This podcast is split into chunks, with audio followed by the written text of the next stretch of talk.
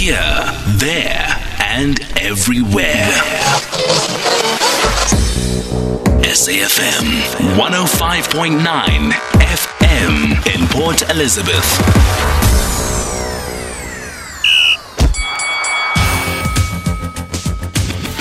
Seven to eight p.m. Sport on with Thabiso Mosia. Okay, good evening. It is a Boxing Wednesday, and I think you can tell uh, from that opening clip that we played here that today we're going to focus on the sweet science uh, that is boxing. There's lots to look forward to. There was a big press conference in uh, Saudi Arabia uh, this afternoon. I was able to watch that. It was uh, Anthony Joshua and Alexander Usyk. They're doing it again, round two. So let's see how this one goes. And we're going to cross over shortly uh, just to get uh, a comment and to get a preview ahead of this one. And if you are interested in this big fight, Usyk Joshua 2. Can Usyk do it again? Can Anthony uh, Joshua reclaim his belts? Do send us your voice notes to 061 4104 107. And we've opened with a clip from Teofimo Lopez. He fought last weekend against uh, Pedro Campa there. Easy win, I think it was for Teofimo Lopez. Even a time to showboat there. And you heard him calling out uh, the other fighters after that. Then uh, let's see if he can step back up to that high level uh, that we expect him to be. Teofimo Lopez, after that defeat to George Kambosos Jr., there were a lot of doubts because it come off a win against Lomachenko. So let's see if uh, he is back, Teofimo Lopez. It's been an interesting week for boxing. I had Adrian Broner pulling out of his upcoming fight, citing mental issues there, and a lot of boxers that have been affected by uh, mental health issues, rather. And uh, we certainly hope that Adrian Broner can recover and come back to fight. And anybody who's been um, affected. Remember, Ryan Garcia also had to take some time off because of mental health issues. And uh, also, what's happening uh, next month on the 3rd of September, Sivenathi Nontshinga is finally getting that uh, title fight against Hector Flores. It's been confirmed by his trainer at the Hot Box Gym, Colin Nathan. So, we're going to hear from Colin Nathan later on on the show. We're also going to look ahead to what we can expect. Boxing South Africa has a symposium coming up in KZN next week. Next week, it's about it's a, the focus is on women's boxing. So we want to find out from the CEO of Boxing South Africa what they expect to come out of that and how it's going to go. So that's what's coming up on the show this evening. Focus strictly on boxing here on Boxing Wednesdays on SAFM. At SAFM Radio and at Thabiso Mosia on Twitter. Okay, before chapter two, ask me for a cricket score. Uh, chapter two, first test between Proteas and England. They've called stumps. There was uh, the the heavens opened up at about one just after they came back from lunch with England in all sorts of trouble on 116 for six. They never came back to play there. Uh, so I say definitely on top here. England saved by the weather. They went to lunch at 100 for five. So Dean Elgar being vindicated after winning the toss and electing to bet first. But uh, let's go back to boxing now, and we want to look ahead to Usyk and Joshua 2. And we are joined on the line by a man who's making a name for himself on uh, social media, covering boxing consistently. Loved his coverage also at the Commonwealth Games. Uh, PunchPerfect.com. Jamie Bourne joins us on the line. Jamie, good evening again. Thanks for being able to take our call here in South Africa.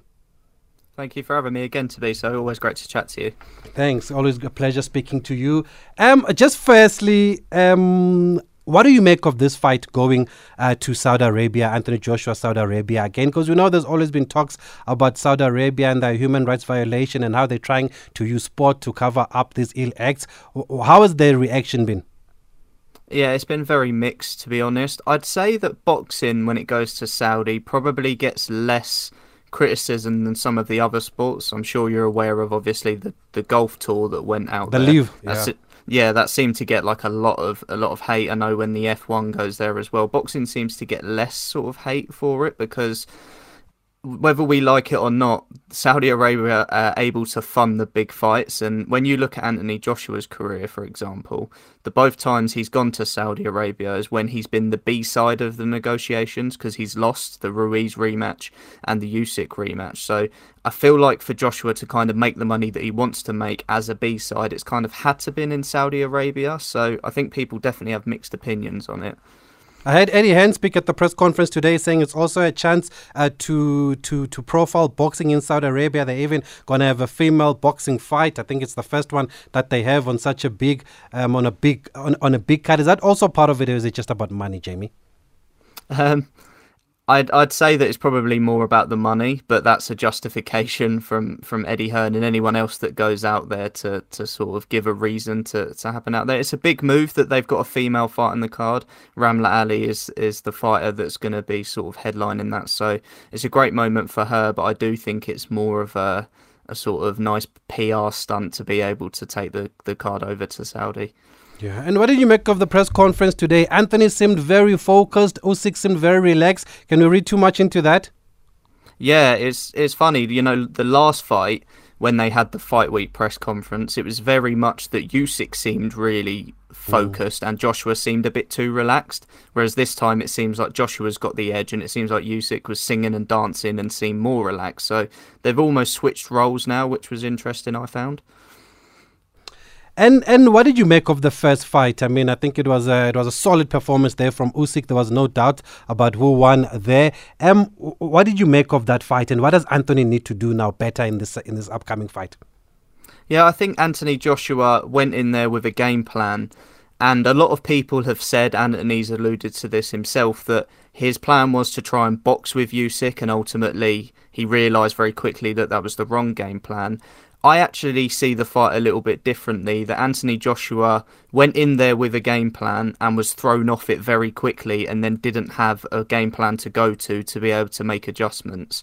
I think this time around, what he needs to do is whether something's working or not, he just not needs to not doubt himself. Last time around, he was overthinking everything. He didn't want to engage because he thought Usyk might counter him. He didn't want to counter Usyk because he thought he might be left in a vulnerable position to be countered himself.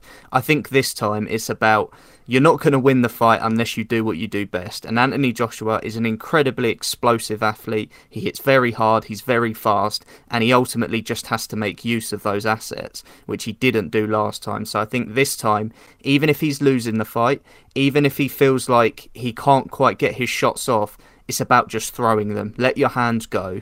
Usyk does make mistakes. It is not often that he makes them, but you won't punish those mistakes unless you do throw and you do commit. So I think we'll see Joshua just with a bit of a different mindset this time where he's just willing to engage a little bit more. He's brought in a new trainer, Robert Garcia, after um, separating from from McCracken there. What does Garcia bring to Anthony Joshua? What is, he, what is he expected to bring? Yeah, it's really interesting because if you spoke to most boxing fans and said, who is the who is the best trainer in boxing for teaching aggression? I think 90% of the time the answer that you would get would be Robert Garcia. If you look at the fighters that he's worked with, I mean, he's worked with an illustrious stable, but he worked with a very specific type of fighter, a lot of Mexican fighters that come forward, throw a lot of punches, have bad intentions. And when we've been, you know, hearing from Anthony Joshua and his team, it sounds like Robert Garcia is not just there to teach AJ new things. It's about to change his mindset and to make him more aggressive and to make his instincts be an attack, make his instincts be a hard, fast counter. So I think what Robert Garcia is going to bring is a wealth of experience, but also the things that AJ perhaps has been lacking recently. He's still working with his sort of lead trainer, which is Angel Fernandez, who he's very close with and is kind of the tactician in the camp. But I feel like Robert Garcia is there to bring out the, the real beast that is within AJ. You mentioned earlier on that obviously it's a different ball game for AJ because he's the challenger now. He's going to have to walk in last also in the ring. How is his confidence after that loss to, to Usyk? Yeah, I mean that's the one thing we have seen with AJ is I think his confidence can be dented. Um, I feel like even when you look at the AJ earlier in his career versus the AJ now, it's an AJ that considers an awful lot. I think before he just went in there looking to take his opponent's head off. I think the Klitschko fight where he came through some adversity changed him a little bit and he lost some confidence. I then think the Ruiz fight where he, he obviously suffered his first career defeat, we saw a change in, in AJ after that as well. And now the Usyk fight fight where he's lost again. I feel like AJ's confidence has been dented, but I also feel like the pressure is off a little bit this time because if you look at the Ruiz rematch, it was very much AJ should have never lost to Andy Ruiz and he has to put it right. Whereas this time it's very different. Alexander Usyk is the pound for pound number one fighter in the sport in most people's eyes. So it's not like he shouldn't have lost to Usyk. He just lost to the better man. So this time it's if he gets it right, great. It's one of the best British wins of recent times. But if he doesn't, I mean, he's lost to the guy that many consider the number one guy in the sport. So I think confidence and pressure wise, it, it feels different for AJ this time round. Does it become a must win for him, considering his losses? You mentioned Ruiz and, and the last one to Usyk. It becomes a must win in terms of the world heavyweight scene. The, the heavyweight division has a track record of it being very difficult to get title shots. The belts get wrapped up. And if you get a champion like Usyk that's got three belts, if you become a mandatory, that's great, but you could be waiting two years at the very minimum to get that shot. So, in terms of AJ being able to get back to world title level, that's an issue in terms of the defeat. But in terms of still making an incredible amount of money, still be involved in very big stadium type fights, Anthony Joshua is the biggest commercial product in British boxing, and there are still fights in the division that stand out. There are many people that would, you know, if you said to them, What's one fight in the heavyweight division you would love to see? You're going to get Joshua versus Wilder. You're going to get Joshua versus Fury if he sticks around. So even if Joshua loses, I still feel like there's a big market for him there in the sport. But in terms of the world level scene, he might be at the back of the queue then, and that becomes tough to sort of overhaul. Okay, for those who are just joining us, we are looking ahead to Usyk Joshua 2 happening this weekend. We're speaking to Jamie Bourne, and we're gonna we haven't touched on Usyk much. We're gonna talk about him after this quick break. But you're welcome to send us your voice notes, predictions 061 4104 107. This is SAFM Sport with Thabiso Mosia. Okay, before we look at what uh, to expect from Usyk, let's just play a clip from promoter Eddie Hearn, uh, who spoke ahead of the fight. We've also got Usyk's promoter Alexander Krassyuk. Going into the ring on Saturday night, Anthony Joshua has nothing. You know, I've heard, I've heard a lot of people write him off, you know, from media outlets to fans. Make one thing clear without Anthony Joshua, British boxing would not be where it is today. We wouldn't have benefited. You guys wouldn't have benefited. The fight fans would have benefited. The fighters wouldn't have benefited. He's a great individual. He's a competitor. He wants to win so badly. And on Saturday night, he's fighting the pound for pound number one of the sport. How can you not get behind this guy and will him over the line? It's going to be really difficult. I feel like he's the best heavyweight in the world. He's going to have to prove it on Saturday night, but everything's on the line. You know, forget the belts. This is about winning against a guy that beat him. When we watched Usyk's videos uh, from the training camp, we realized that he looks like a cyborg. He went through the hell and the training camp within the last three months, and it did not kill me, but kill him, but made him uh, even stronger. I've never seen him more determined that, than now. So, not too many champions in the world can share their experience going through the war and making their way to the ring to defend their heavyweight crown. So he made his decision to take the rematch in these circumstances after he'd received a massive support from his Ukrainian compatriots. He was in touch with uh, high ranked military officers, he visited the hospitals with uh, injured combatants. Uh, he was in touch with just common fans, and every conversation he heard words of support and blessing to take the rematch. So people wanted him to fight. People still want him to win. People want the Ukrainian flag to be risen. People want uh, the Ukrainian anthem to be heard throughout the whole planet. Okay, so lots at stake in, in this fight, as you can hear there from the two promoters. Jamie, a lot's been said also about uh, Usyk's weight gain. I looked at him, the press conference does look a, look a little bit bigger. Did you get that sense also?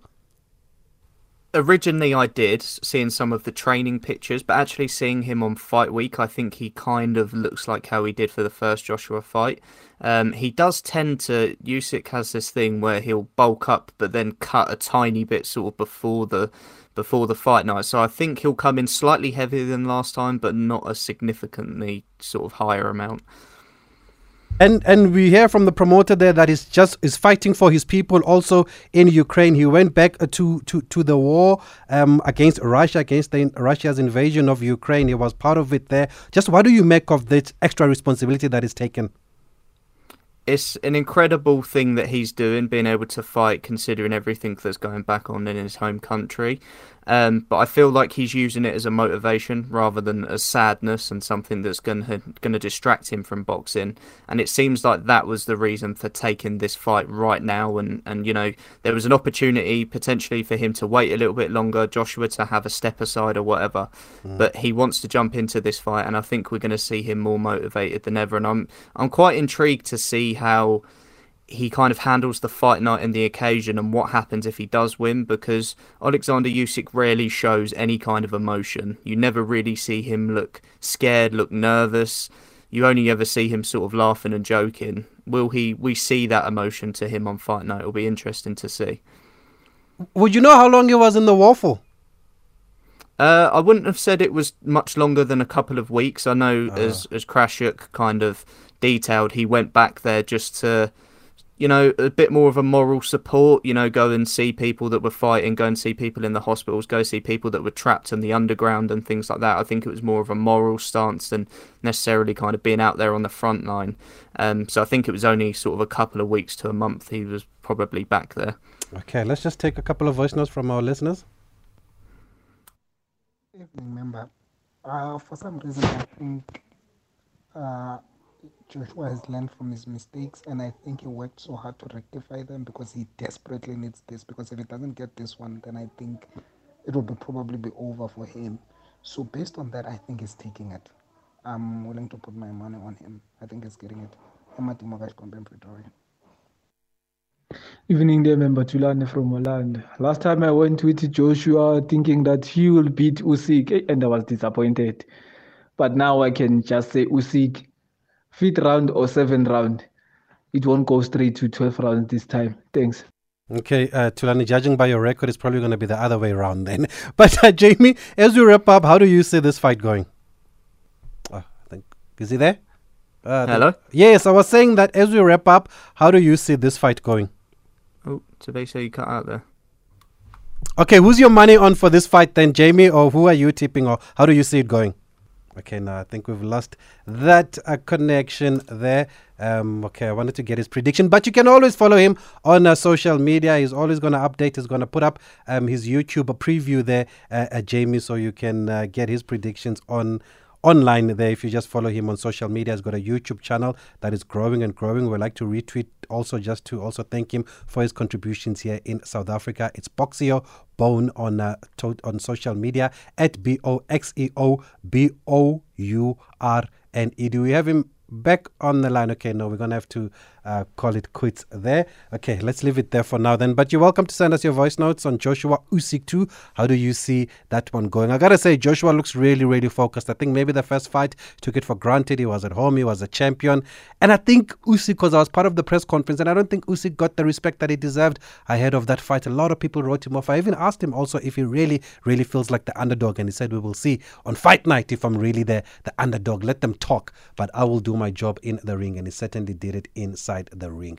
Okay, I did mention that. Um, there is a women's boxing symposium that's happening in KZN next weekend, next week rather, uh, put together by Boxing South Africa. So we do want to find out what that is all about, what's expected to come out of it, and we're going to be joined on the line by the CEO of uh, Boxing South Africa, the acting CEO of Boxing South Africa. I know that there's also football on the go. Uh, Orlando Pirates up against Royal AM, so we'll also keep you posted with what's happening there. They've just um, held a moment of silence for my guest Chabalala, the Kwaito musician, who sadly passed away earlier this week, and the game is about to get underway at the Moses Mabhida Stadium. And we also want to hear a little bit from Colin Nathan about Steven Onjenga's upcoming uh, fight.